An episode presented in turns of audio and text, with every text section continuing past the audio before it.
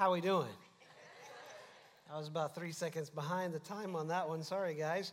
I'm glad you're here. I'm Pastor Matt. If this is your first time, I'd love to meet you uh, in the comments afterwards, or if you're new online, send us uh, that QR thing. Let me say something about the church app. You should download it. Uh, and that's all I have to say about that. Actually, I do want to thank you because when we uh, were first rolling this out, we changed our whole giving platform. Um, so most of our giving is done online, and we changed the whole platform, and that can be a little nerve wracking, right? Um, but so we've had people jump on board, get it downloaded, and one of the things this new system allows us to do is check a box that said, I'll cover the fees. And I told you that last year we paid a lot of money in fees, over $20,000, close to $25,000 in fees. And uh, and you guys responded to that. I just want to give you just a quick win. Um, so in June, um, the giving you guys gave, or you guys are generous. So the giving was was just over $120,000, and we paid right over $600 in fees. That's an incredible savings. So thank you for that. Thank you, thank you, thank you, thank you, thank you. And if you haven't downloaded the app, download the app. So anyway. Uh, we're in a series called Life by the Sea. I'm excited about this, and Abby already gave you a spoiler alert that we're talking about a, a soldier coming to Jesus. But this is in uh, this is in Luke chapter seven is where we're going to be. And uh, this series I've had fun with because I, I, get to kind of retrace some of my steps around the Sea of Galilee and and and think back to the trip that was it was it was absolutely impactful to see kind of the, the Bible come alive and to and to be in places where I know that Jesus was walking and and um, you know, we saw a boat. Uh, we went to a museum and saw a boat because one of the several years ago, the lake was actually down, kind of like every lake in Texas right now. Uh, and uh, a guy, two guys were just out, kind of just digging around, looking for stuff, and they uncovered a boat.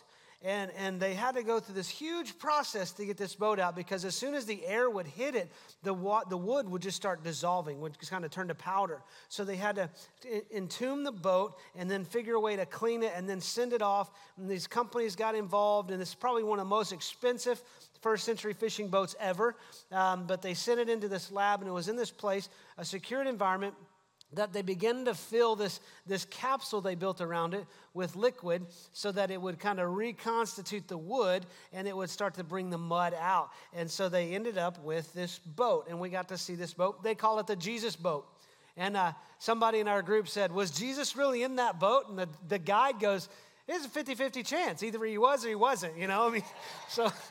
Uh, so that was kind of the joke. Everywhere we walked around, like, was Jesus here? 50 50, you know? but there's a couple places that I know my feet hit, that, that the feet of Jesus hit.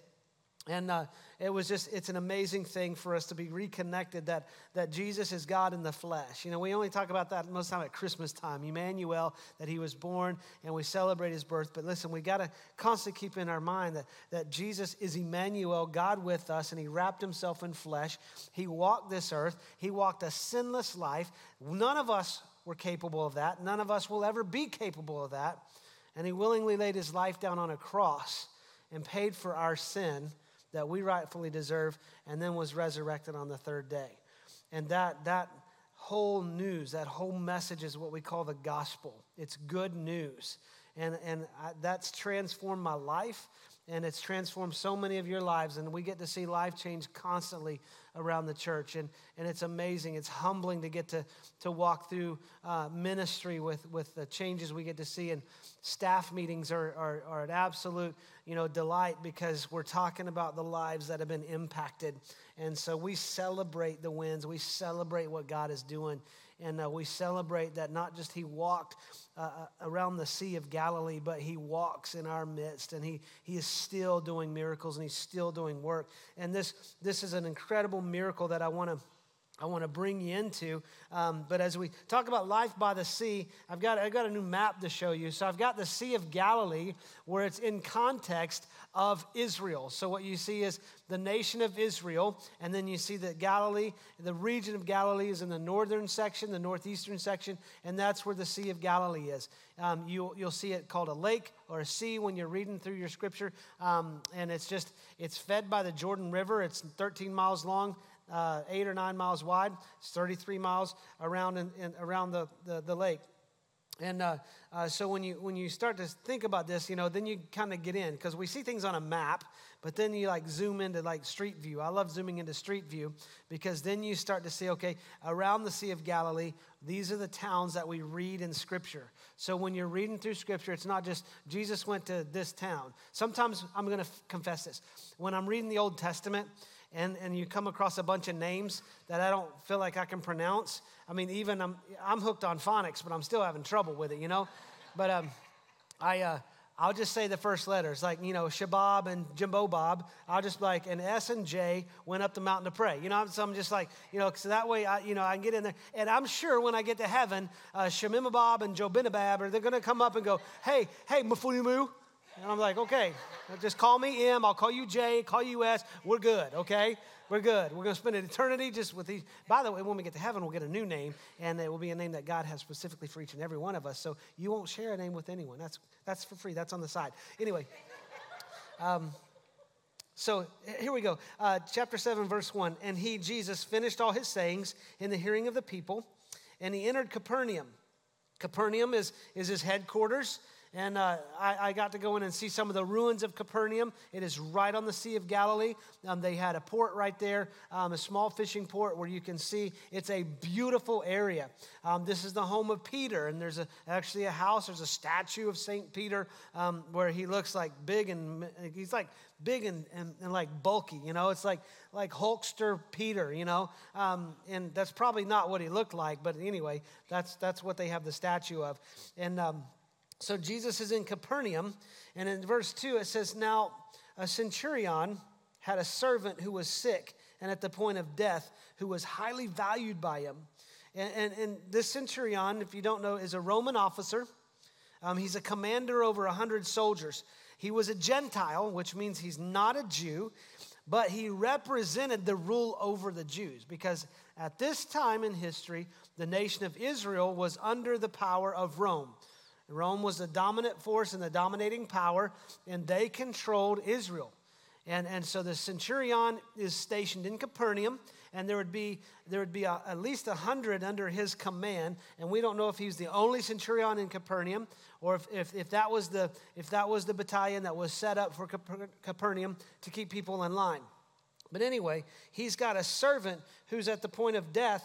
Sorry, I got a weird hair sting hanging down there. Sorry. Squirrel. It went that way. So he's got a servant and he's sick, and, and it says that he was highly valued. So there's, there's a relational connection. He feels something for, for the servant.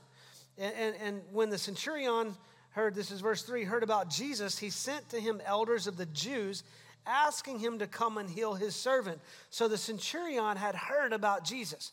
Now, the popularity of Jesus is starting to really pick up in the region of Galilee because he's healing people. Remember, last week we were teaching about his rest, and on the Sabbath, he taught in the synagogue. And then, when the sun went down and the Sabbath was over, and people could go back to their, their, their non Sabbath laws, People all night long were bringing them the sick and the demon possessed, and Jesus was healing them. And so word starts getting out. Word's getting out. When the men brought their, their friend that was paralyzed on the mat and lowered him down, word had gotten out. And, so the centurion, he, he's going to notice a, a scuffle in the city or a big crowd, right? Because he's there to police the city, and he's noticing this man is drawing crowds.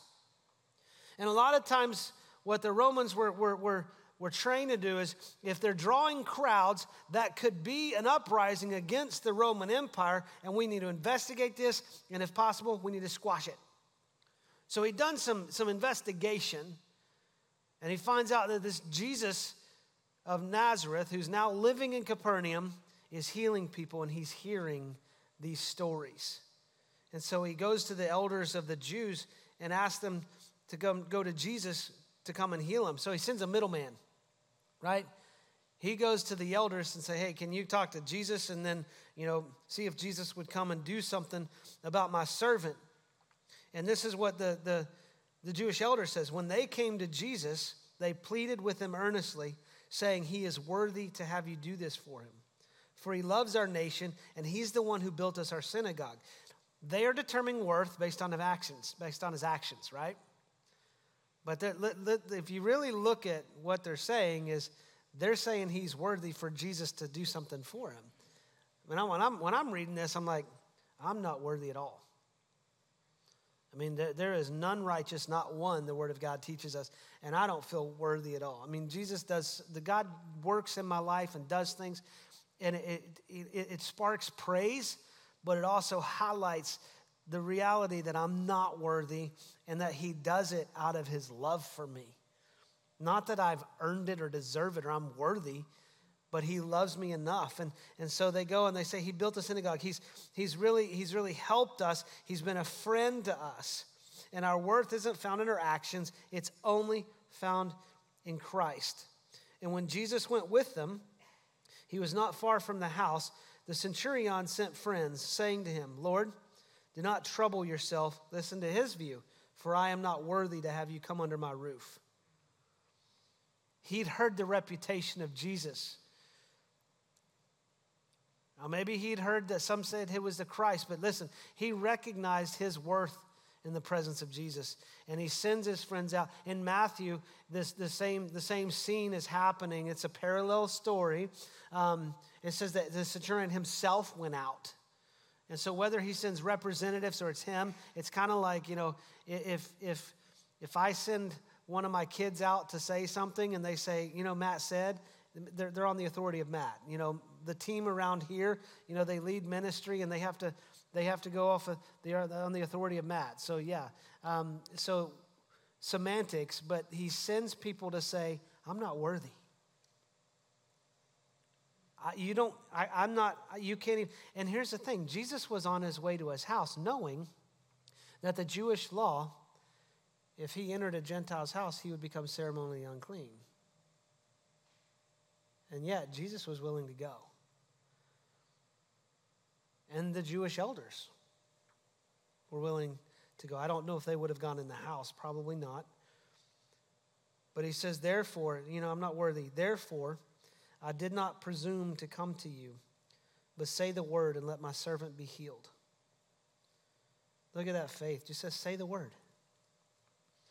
We make so many things complicated. He's like, Jesus, if you just say the word, it's done. He had faith. He had faith because he had seen his faithfulness, the faithfulness of Christ. He says, For I too am a man under authority. I've been set under authority with soldiers under me. Under me. I say to one, Go, and he goes and to another, Come, and he comes. And to another servant, Do this, and he does it. And when Jesus heard these things, he marveled at him, and turning to the crowd following him, said, I tell you, not even in Israel have I found such faith. Like this man recognizes authority. Just say the word, Jesus. I mean, I, the centurion knows how to receive orders and follow commands. I mean, we've got a, a heavy military presence in our, at the creek. And you have to understand if I'm going to make it in that environment, I've got to know how to follow orders. As you promote and you give orders, they've got to follow you. It's a chain of command. There's an authority structure that's at work. And this, so, this soldier recognizes that Jesus is set under authority. That's the authority of the Father. And he says, You say the word, and your authority takes action, and you have authority over sickness, authority over death, authority over sin, authority over the enemy. You have the authority over all creation. I mean, Colossians 1 tells us that all things in creation were made by Jesus, for Jesus, and through Jesus. And he's picking up on this authority. And Jesus says, I haven't seen, even in the nation of Jews who are called to be the faithful, I've not found that kind of faith. I mean, Jesus is marveling at the faith and like this is this is incredible. I love the faith of the centurion. You said, just say the word, and you recognize my authority. I mean, you, he's got to be smiling at this because he's like, somebody gets it. I mean, he even has to have conversations with the disciples. Are you that dull? These are the dudes that are following him 24 7. They see everything he's doing, they, they hear everything he's saying. And yet, this man hears of his reputation, sends his, his envoy out, and says, Just say the word. And Jesus like, That's what I'm talking about. I mean, think about if we as a church had that, like if we walked on that kind of faith. Jesus, just say the word. We're in it, man. We're with you. Jesus is marveling at that faith. He loved the faith as the centurion. And this is what he closes out. He says, And when those who had been sent returned to the house, they found the servant well. Let me, let me give you a response here that Jesus gives when he says, I haven't found this kind of faith in all of Israel. In Matthew 8, I'll start like verse 10 because this is the same story. But he says this When Jesus heard this, he marveled and said to those who follow him, Truly, I tell you, no one in Israel have I found such faith. I tell you, many will come from east and west and recline at the table with Abraham, Isaac, and Jacob in the kingdom of heaven, while the sons of the kingdom will be thrown into the outer darkness. In that place there will be weeping and gnashing of teeth. And then Jesus said to the centurion, Go, let it be done as you have believed. And the servant was healed at that very moment. What Jesus is opening up here is the kingdom is for all. The Jewish leaders that were following Jesus, I mean, some of them were probably, they were already looking to trap him because they've already started the tension. So they're following Jesus. Then Jesus turns and says those who are following, they would have been following him. Not even in Israel, not even in you, have I found such faith. And there was a pride about how faithful they're.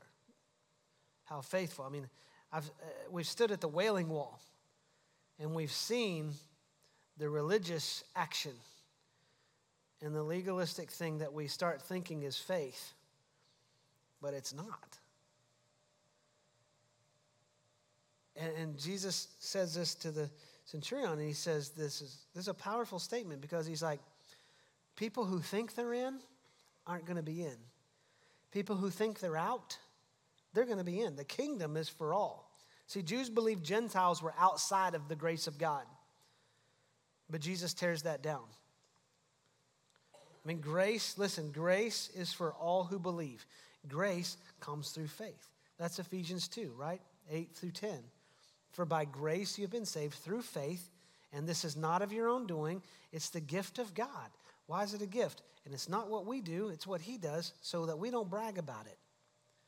Because we're fallen, broken people, and we will brag about what we feel like we could have accomplished. Because then we start walking around going, I'm worthy, God.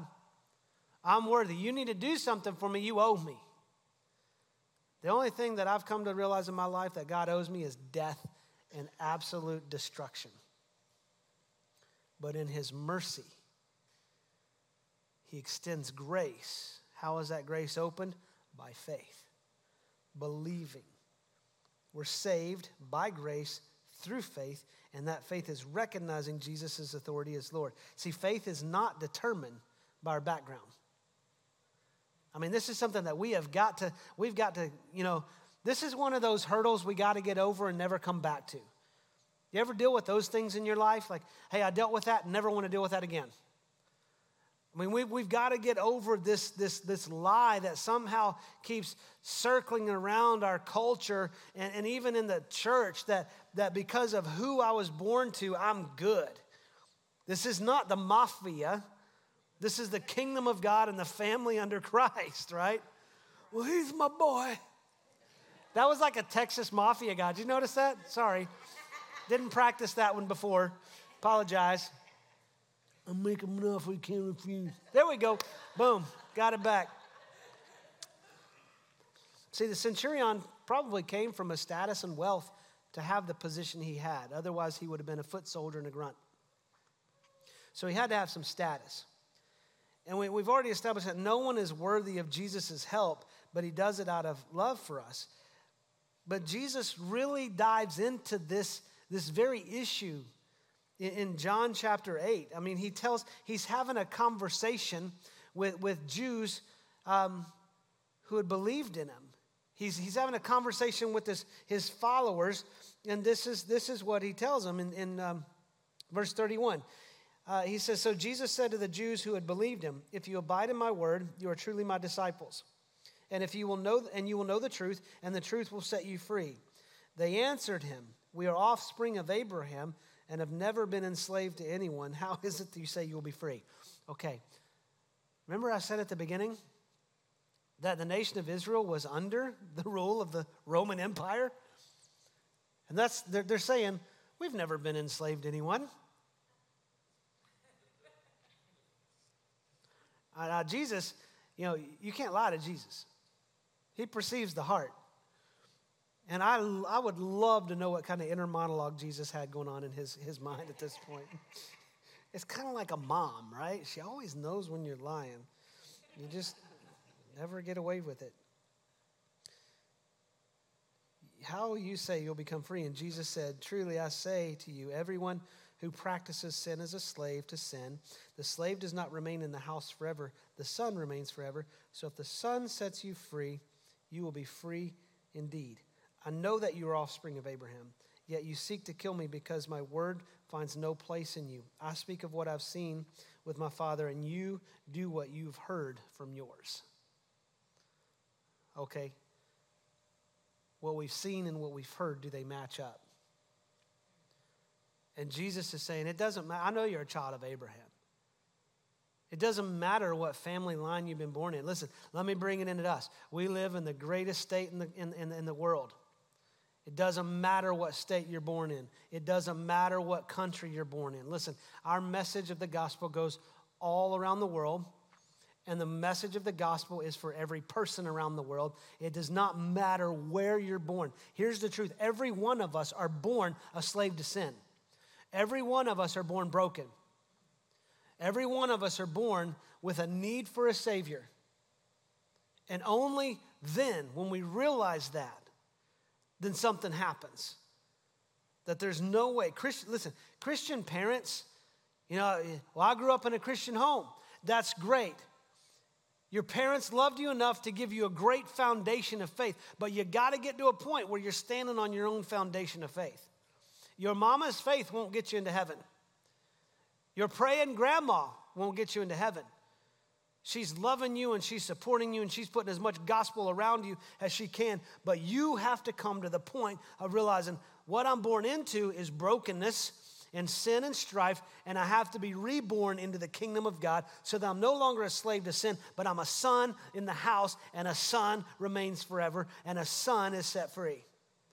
And that's the where we hear the word. So faith is not determined by my background which I would even say but that by faith, listen, by faith, Jesus saves us and frees us. So by faith, there's some backgrounds that we need to walk out of.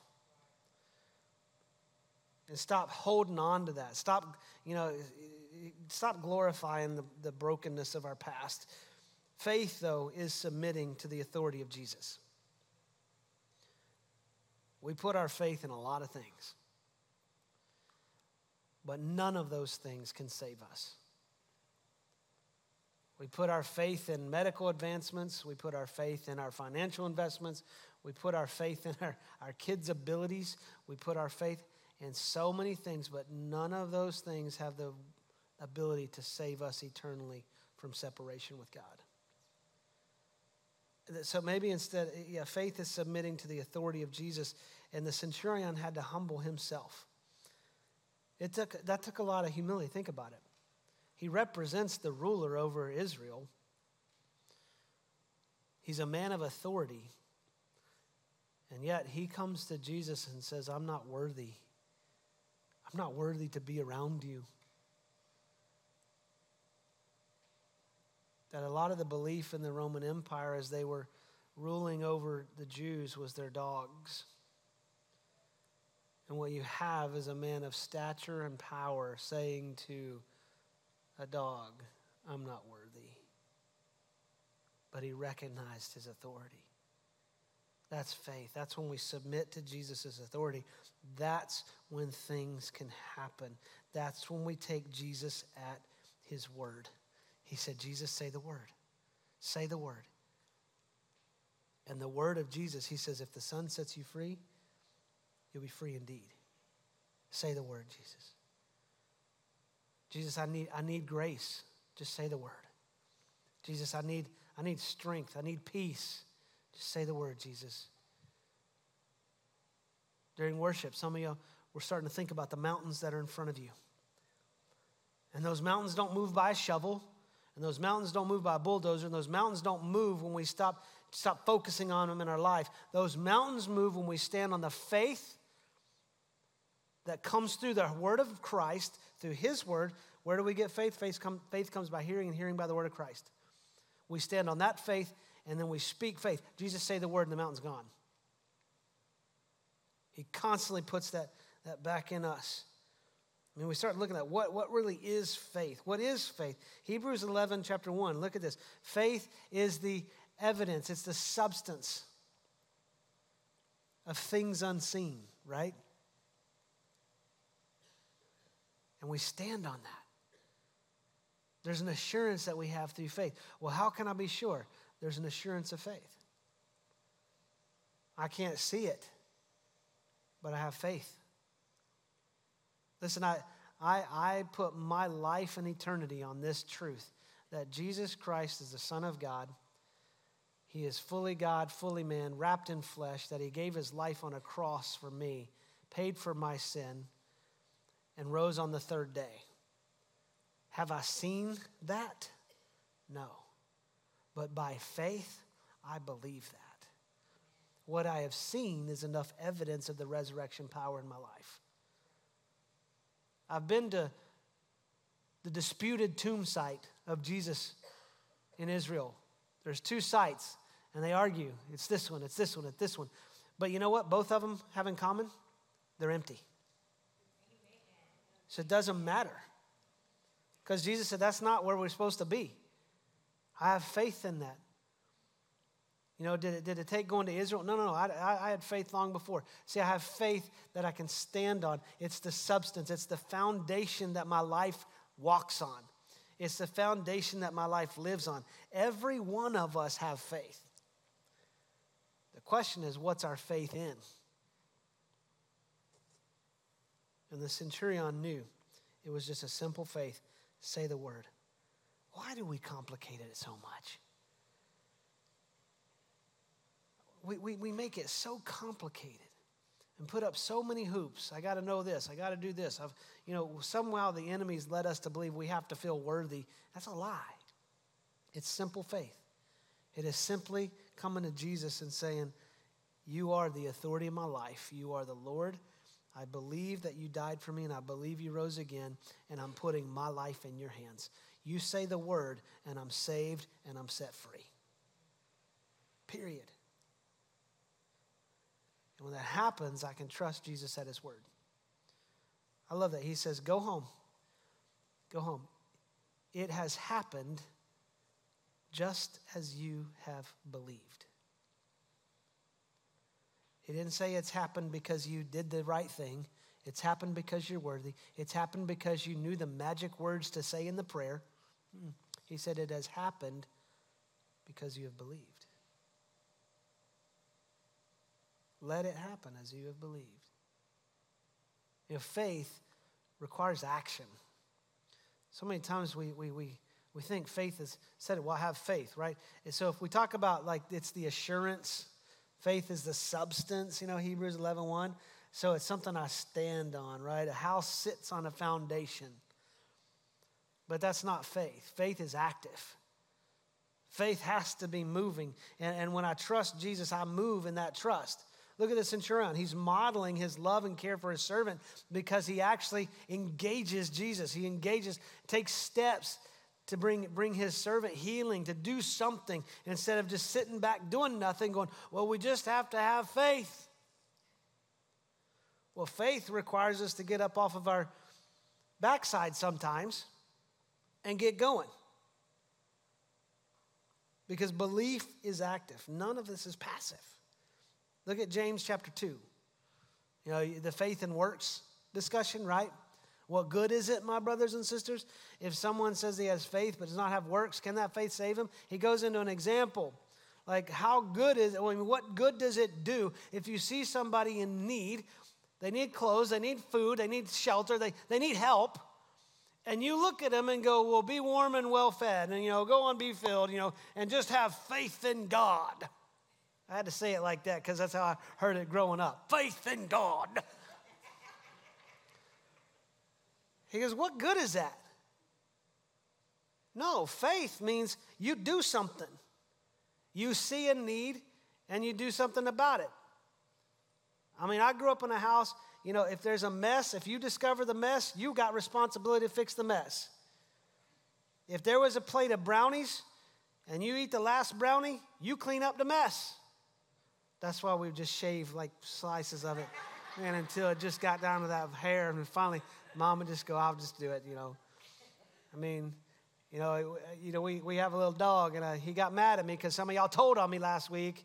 So he's mad at me this week about his diaper, his boy band, and all this stuff. But, uh, uh, you know, our kids grew up with dogs. It's like if a dog makes a mess in the house and you see it, clean it up. That's the same thing with the kingdom. Jesus like, I'm opening your eyes through faith to see the needs of people around you. Do something. Well, God, I don't know if I, hey, hey, hey, you walk by faith. I don't know if I have anything that's going to help him. You don't, but He does. And He chooses to do it through you. That's faith in action, that's faith at work. You know, this isn't a whole thing of like, you know, because James, man, we, will we'll get so twisted up on that. We're like, I earn God's love by what I do. It's what I do. It's what I do. And if we do that, then we've just missed the whole point of grace because now we're starting to feel worthy because we've, we've, we've worked for it, we've earned it. And then we've just negated the truth of Scripture in Ephesians chapter 2. We are saved by grace through faith.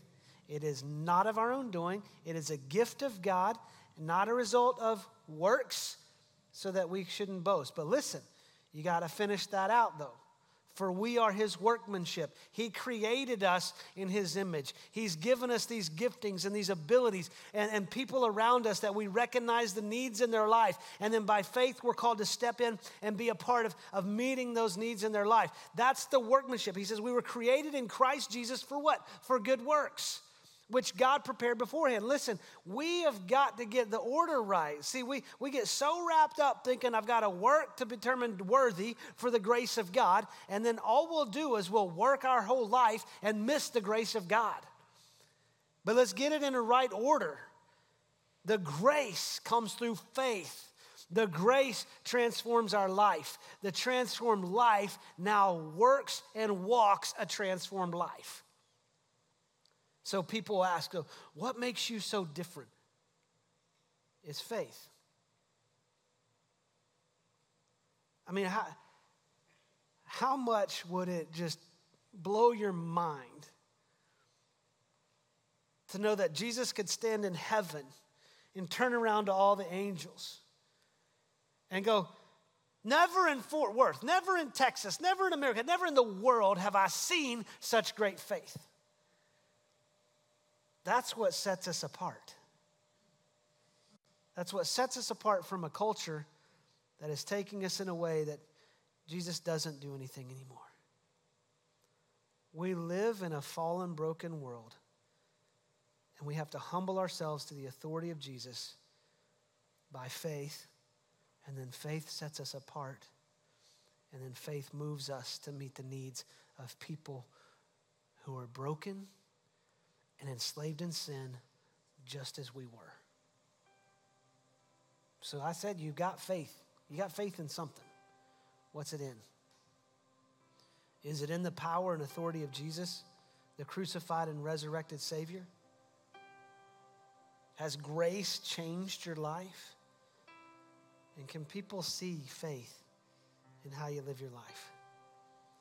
Or do we look just like every other person walking around in bondage and in fear instead of faith. And may we be people marked by great faith. Jesus, we love you, and we know that we don't deserve anything from you. We know our actions don't make us worthy. I mean, there is no righteous deed among us. But you and you alone determined our worth on the cross. You showed your authority over death with your resurrection. And Jesus, I ask you today to save people. I'm not worthy for you to come under my roof. But I know, Jesus, you have the authority to save lives. And you have the authority to open a floodgate of grace. And I'm asking you to do that for people who are broken and dying and in desperate need of freedom. I'm asking you, Jesus, to do something. And Jesus, I believe that you will do it. And may those words echo let it be done as you have believed. Jesus, let our lives be marked by great faith that works for your glory. In Jesus' name, amen. Amen. Love you guys.